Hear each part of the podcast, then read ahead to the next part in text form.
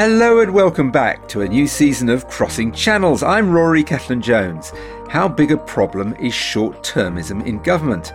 That's the subject of the latest in this podcast collaboration between Cambridge University's Bennett Institute for Public Policy and the Institute for Advanced Study in Toulouse.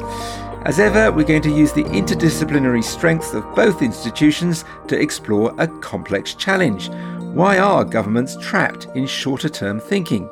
Is short termism the price we pay for a democratic system, where politicians always have an eye on the next election?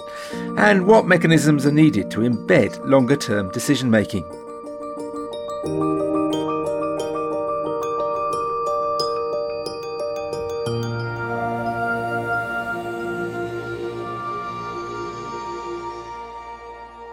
To explore these issues today, we have Anne Degrave from the Institute for Advanced Study in Toulouse. And start us off, what does your research focus on? Well, I'm a political scientist. I'm interested in the historical development of the state, of state institutions.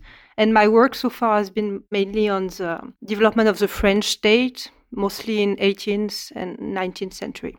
Excellent. Uh, joining us from the Bennett Institute, we have Dennis Grube and Halima Khan. Dennis, remind us of your main research interests. Thanks, Rory. Yes, so look, I'm interested in the interlinking factors that influence decision making in government. So I'm interested in institutional memory, uh, the politics behind policy decisions, the narrative and the framing of policy decisions, and the extent to which the civil service has a public face to communicate policy settings. Excellent. And Halima, what does your work focus on? So, my work focuses on public services um, and, in particular, how they can be designed in ways that work better for both citizens and for frontline staff.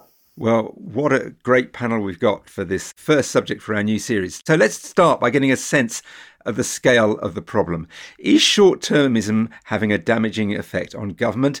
And is there anything new about that? Dennis, why don't you kick us off? Is this a huge problem and is it a new problem? There is a tendency, you know, when we look at current governments, wherever we are, for a bit of golden ageism to to settle upon us because we get this sort of underlying sense that there must have been a time when government was done better there was uniform mid to long term thinking so, as a start to the conversation, let's try and dismiss the golden ageism. If we look back through the 20th century and uh, before, the sense of dispute, the sense of short term as well as long term decision making is everywhere to be seen. And I know we can bring Anne in on this um, later on as well because of her historical lens. None of that is to say that short termism isn't problematic and that there aren't factors in our governance now that are making it more prevalent. So I think there is something about the speed of decision making and the 24 7 news media that is having an impact on the creation of short termism. Well, let's bring in Anne. Are we being golden ageist? Your research looks at, I think you said, the 18th and 19th centuries. What's your perspective? Well, I completely agree with Dennis that there was no golden age even before the 18th century. And like in the antiquity, like political theorists, like political philosophers, their main criticism of democracy was that it could be captured by demagogues, people who would influence uh, the masses towards like maybe short-term solution at the expense of the common good. Now, if we look, let's say, like until the 20th century, so before democracy became so widespread, it was even a challenge to get political elites to invest in any kind of state capacity as we see now. Most regimes today are, if not democratic, at least electoral. The focus is more on the influence of the electoral cycle, on uh, political decision making. This is definitely an issue for public policy the best example usually is taxation, like you choose to do tax cuts just before like re-elections or things like that. That is the great cliche, isn't it? The the the, the pre-election giveaway. Halima Halima Khan, what is driving? If there is any increase in short-termism, uh, and we've already speculated that mm, it's always been around, but if there is any increase in that short-termism right now, what is driving that? Is it the the fact that we're all online all the time, 24 7, and there's just so much more pressure on politicians to make decisions in a hurry. I, I think that is a very significant factor, absolutely. When we're in a 24 7 news cycle, and as you say, a sort of second by second social media cycle, I think that does change things. And I think it does put additional pressure and it does focus minds on on the here and now in a way that perhaps previous generations of politicians didn't have to face. And can we measure any damaging in, impacts of this? If politicians, for instance, are putting off decisions about long term saving, for example, or major infrastructure projects that, that won't see a payback for many years, have we got evidence that it's causing damage? I think we do. Yes, I think we do across a number of areas, as you say, whether it's our sort of relatively low investment in the early years of people's lives, despite clear evidence that actually investment at that time of life pays enormous positive dividends. Yes, there are many, many examples of where sort of the focus on short termism is having a sort of a, a detrimental impact Another example that people often point to is the huge churn in policies and the instability that that creates. And one example of that is our industrial strategy over the past few decades, where there's been enormous numbers of replacements of new strategies. And, you know, when businesses need long term sort of investment decisions to be made, that's very, very hard when the policy environment is at such a high degree of churn. Dennis, what's your view on whether there's concrete evidence of, of harm caused by any short termism? Look, concrete evidence is a good way of putting it, really. Um, you know, if we think about the debate we've had here in the UK in the last sort of two or three weeks about RAAC concrete in schools, and, uh, you know, is a problem that government's been aware of for a while, but then hasn't addressed because it hasn't risen to the top of their really urgent policy agenda until now when suddenly there is a real, you know, fear um, about the stability of uh, the building materials in some of our schools, leading to instant sort of need for short-term responses to that policy challenge that could have been foreseen and was foreseeable. You know, I think there is definitely damage associated with short termism, but at the same time, we need to understand the rationale, if you like, for our politicians in engaging in short termism. They wouldn't be doing it if there weren't sound political reasons for them doing so. And the, the sound political reasons are the the oncoming election. I mean, yes, there is always uh, an oncoming election, um, which undoubtedly sways things. But then, as we've spoken about a little bit already, there is this sort of constant feedback loop built in now with social media, with the 24 7 news media, which means you get the feedback so quickly that if you were then to ignore it, the sense that you are sort of undermining democratic trust starts to creep in. The people are always right. The people are entitled to change their minds. And it's, a brave politician who then says, Well, I'm not listening to that at all.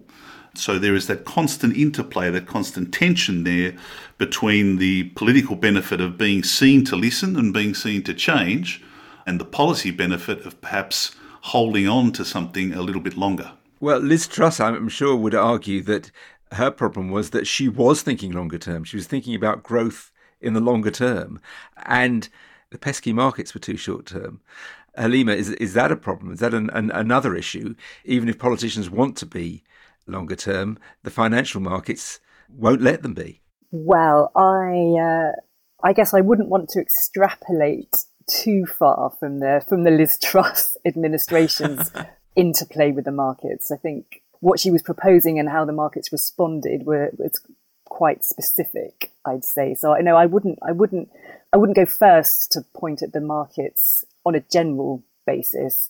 I think what we're talking about here, isn't it? It's it's the balance between change and continuity. As Dennis said, you know, this is democracy in action. Change is rightly built into a democratic system, but what is that balance look like? And what's the nature of the change? Is it change for change's sake? Is it is it for political point scoring? Is it chasing tomorrow's deadlines at the expense of the longer term? Or is it change that has a sort of a deeper grounding? And i think what we probably want to do is shift the balance away from those probably unwarranted types of change and get a little bit more balance towards the longer term And is this actually specifically a problem of democracies with politicians always over responding to voters? If we look back over history, is there any evidence that um, authoritarian regimes or monarchies and so on had any greater tendency towards longer longer term thinking? Well, I, I, think if we look at uh, monarchies, for instance, short-termism is it manifests itself in different forms.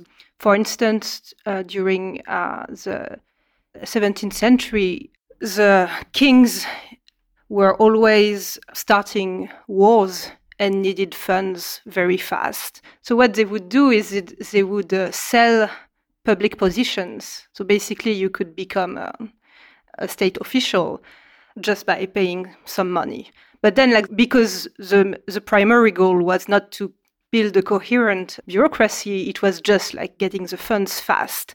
Then the state, after the war, they, they had too many officers in some way, who then were kind of independent from the from the crown because the, the crown could not really dismiss them because the king would have to refund them.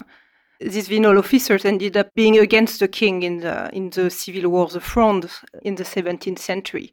So you had these short-term needs for funds to to uh, to wage war that had uh, uh, negative consequences for state building down the line. If you look at big infrastructure projects, for example, if you think about the development of the railways in the 19th century and how easy it seemed to be to do that then as compared to now, doesn't that say that a time when policymakers had to think less about how the public would react made it easier to to make those long-term investments? Sometimes long-term thinking doesn't necessarily like have the desired outcomes. In one of my projects, I looked at the development of the land registry, the Napoleonic cadastre. And this was something that was supposed to be the typical investment in fiscal capacity that would make the collection of land taxation much easier. I mean, the cadastre was done, but at the end of the day, it took 50 years. It had to be updated once it was finished, and it ended up being a big investment, but uh, not being that useful. Dennis, we assume, don't we, that long term decision making is good, that's the right way.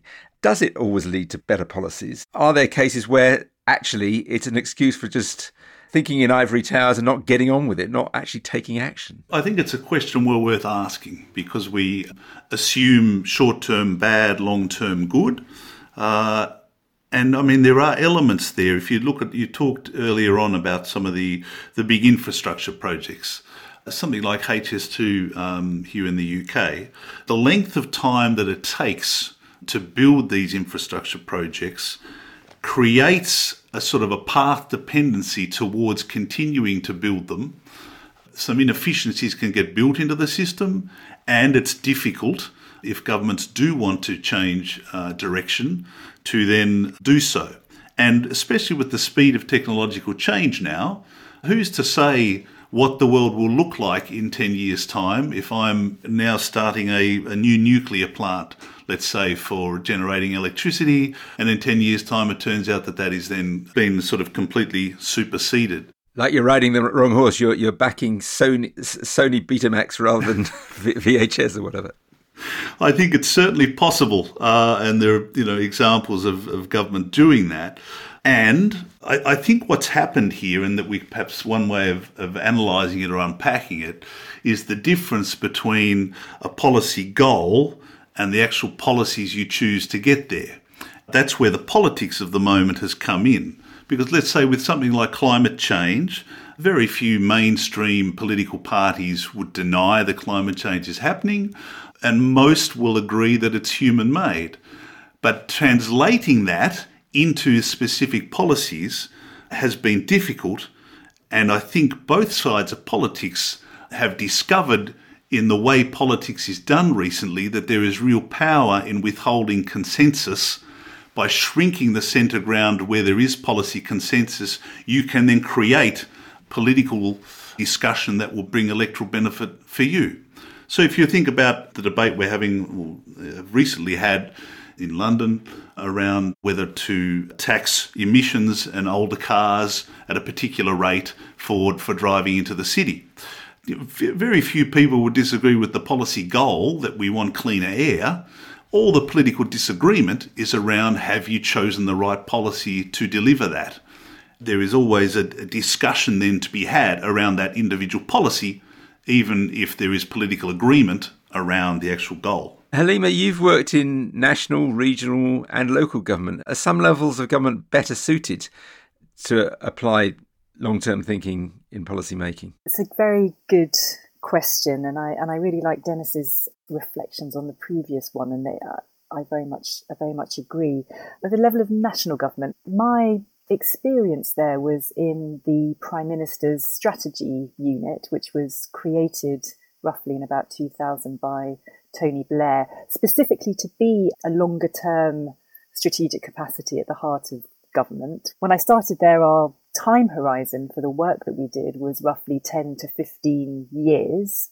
By the time I left, though, closer to 2010, when it was shut down by the incoming Conservative administration, by that point our time horizon was about 10 to 15 hours. So that um, that long termism didn't didn't didn't last. I think there's a few sort of lessons from that. I mean, I think there were very many strengths from having a bunch of teams who did take that longer term view, the 10 to 15 year view, looking at the evidence, talking to lots of different stakeholders beyond Whitehall, doing the analysis and the policy development. But the time horizons on which we worked were a little out of step with what ministers needed on more of a kind of month to month basis. So I think over a period of a few years, there became a little bit of a disconnect between the longer term work that the strategy unit was doing and the work that departments needed to meet those slightly shorter term requirements. So I think that was one factor that sort of accounted for that shift from 10 to 15 years to 10 to 15 hours. You've also had over the last five years, certainly in Britain, continually changing ministers. You know, there's something like 10 different ministers for children's policies or housing policies over a period of five or six years. That can't help, can it? Absolutely not. And I think everybody involved would agree with that. Even the ministers that are keep being moved around. I mean, they they don't really like it either. They've got to learn a whole new brief and get to know a whole new department and set of officials. So I think that's that's pretty clear. And actually, that's where moving to then regional and local government, that's where actually things do feel quite different. And I do think there are aspects of regional and local government that does make it somewhat easier to do policy on a longer term basis. And that is partly because of continuity, continuity of politicians who are quite often from that place, lived there for a long time. They have a, a connection to the place. But then also the officials working in those levels of government tend overall to have a longer term relationship to the place. And I think that continuity of relationships between people at the sort of regional and local level and that connection to place really does ground things in a way that does genuinely feel like it does sort of make longer term thinking and longer term work more possible. And what lessons can we learn from the past and, and particularly from from French history about what does work in terms of bringing a less short-term attitude to government and to policy making? My sense is that when I look at the history of state building, we see that maybe responses to short-term crisis actually led to something that ended up being much more long term. So it was not like it was this specific plan. You're saying it was accidental almost. Yeah, in many ways. For instance, like the um, a big part of the nationalization of the welfare state, specifically thinking about like the um, unemployment schemes. In France, for a long time before the 1930s economic crisis, basically everything was done at the local level and this was very basic. But then like suddenly at the beginning of the 1930s like so many more people became you know unemployed and th- then there was a demand from actually local government to get funding from the state and then like this had like long-term consequences. More generally like there's a whole tradition on, of scholars who have looked at state building and i mean in particular european state building and show that it's been driven by war basically And I think in France, uh, conscription is also an example of, of that. Dennis, uh, your work focuses on institutional memory. In what ways can can that facilitate or, or hinder better decision making? Yeah, it's interesting. Uh, it's another case where pretty much everybody agrees that institutional memory is in decline, but we're not entirely sure what it is, and we're not entirely sure what happens, you know, if it is in decline and it disappears. Part of what we're looking at is the uh, sweet spot with institutional memory, if you like, is having a combination of new ideas, new people coming in, and a mixture of old hands who have seen things done before. If you have nothing but old hands, you don't have fresh thinking. You just trot out the line, oh, we tried that five years ago, that won't work, this is what will happen. If you have nothing but fresh uh, ideas, uh, you then have no context um, to help you sort of guide through what might happen with those ideas. So, with uh, institutional memory and, and its link to good decision making, I think you need both of those. And some of what we see with short termism is too much sort of new idea certainty. And sometimes what we see with long termism is this is the way it's always been done, therefore equals good, which is also problematic. Halima, let's bring this to an end by, by trying to come up with a, a few ideas. How can we structure government in, in ways to avoid this short termism? Is it, is it possibly about participatory policy making, for instance? I think there are strong arguments really for, for looking to participation as being one element of what might help further sort of mitigate the, pres- the pressures to short termism. And by participatory policymaking, I guess we're talking about anything from a a kind of a citizen panel or a citizen assembly, perhaps to a, you know, there are the poverty truth commissions in which politicians and, and people living in poverty spend time together and kind of discuss and deliberate. So there are all kinds of different shapes and sizes of participation. But I think what's interesting about them really is the extent to which they can provide a space away from the kinds of 24 7 pressures that we've been talking about. They can, I think, provide a space in which you're sort of protected a bit from those pressures and have time and support to consider issues differently, to take on knowledge and evidence. And the extent to which they have a, an element of deliberation, there's a real sense in which people are coming together and talking through with one another, often quite difficult and polarizing issues. And obviously, one high profile example of participatory policymaking recently was the Citizen Assembly on abortion in a, in Ireland, which which broke through to new ground. And I think that does show how these sorts of approaches can provide a different way forward, which takes us away from the kind of partisan shouting at one another across across the House of Commons. And I I think they they, they can and should play a play a greater role. Yeah. Anne, have you got any thoughts on what might make things better, what might uh, improve decision making and make it more long term. I agree with with, with what uh, Halima just said, like uh, on the usefulness of having more participation and uh, more generally, I think if we see a kind of contradiction between like short term actions and long term go- long term goals, it seems that it must be that at some level there is some disagreement or lack of adhesion of maybe the long term goal itself, or at least the means to get to it. And to me, like the only way to remedy it is to improve political debate so that these issues are actually addressed and discussed. And especially, like there must be discussion of at, at some point of, for example, for climate change, there are obviously like distributive consequences of what kind of means you adopt to address it these things cannot be, you know, just summarized by an opposition between short term versus long term, because we've seen it also, I think, with uh, with the Gilets jaunes uh, protests that, w- that were started with, well, you could say pro-environmental policies that would work, you know, in theory towards a long-term goal, but that had distributive implications that were just felt as unacceptable for many citizens. Dennis, is there any evidence that different electoral systems promote more short termism? Is electoral reform one of the answers? I mean, I think electoral reform is one of the questions. Uh, you know, the, if you were looking for evidence, you could look towards some of the sort of more coalition based, proportional representation based systems that they have in Northern Europe and make arguments that that has led to perhaps more consistent policy making by comparison to the sort of first past the post Westminster system of government, where you sweep out the old and you sweep in the new. We come back to some fairly sort of fundamental questions here, which is one, that we need to be looking towards the long term. And so, to give you an example, New Zealand at the moment have brought in something called long term insights briefings.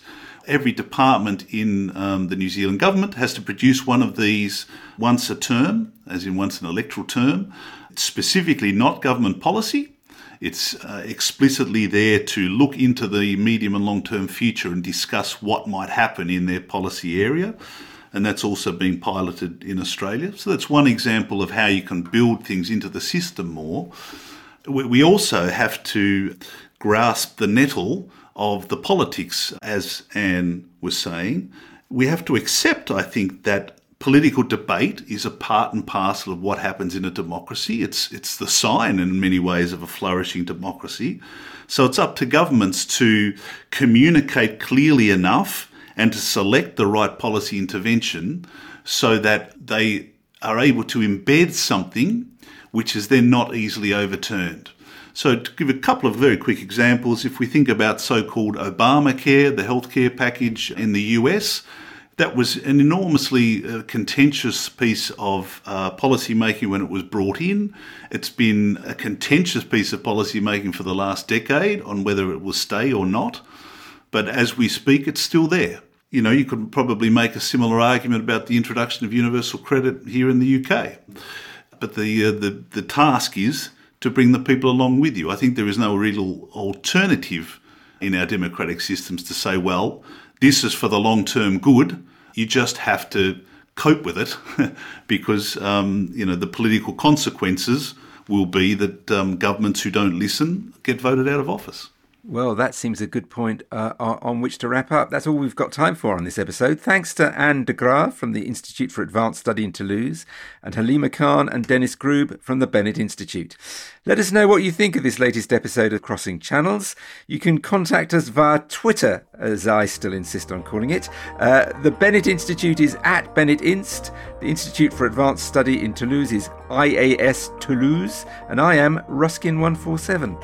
If you enjoyed this episode, then do listen to our other Crossing Channels editions, notably our latest one on the future of religion. And please join us next month for the next edition where we'll be looking at the challenges of conducting interdisciplinary research.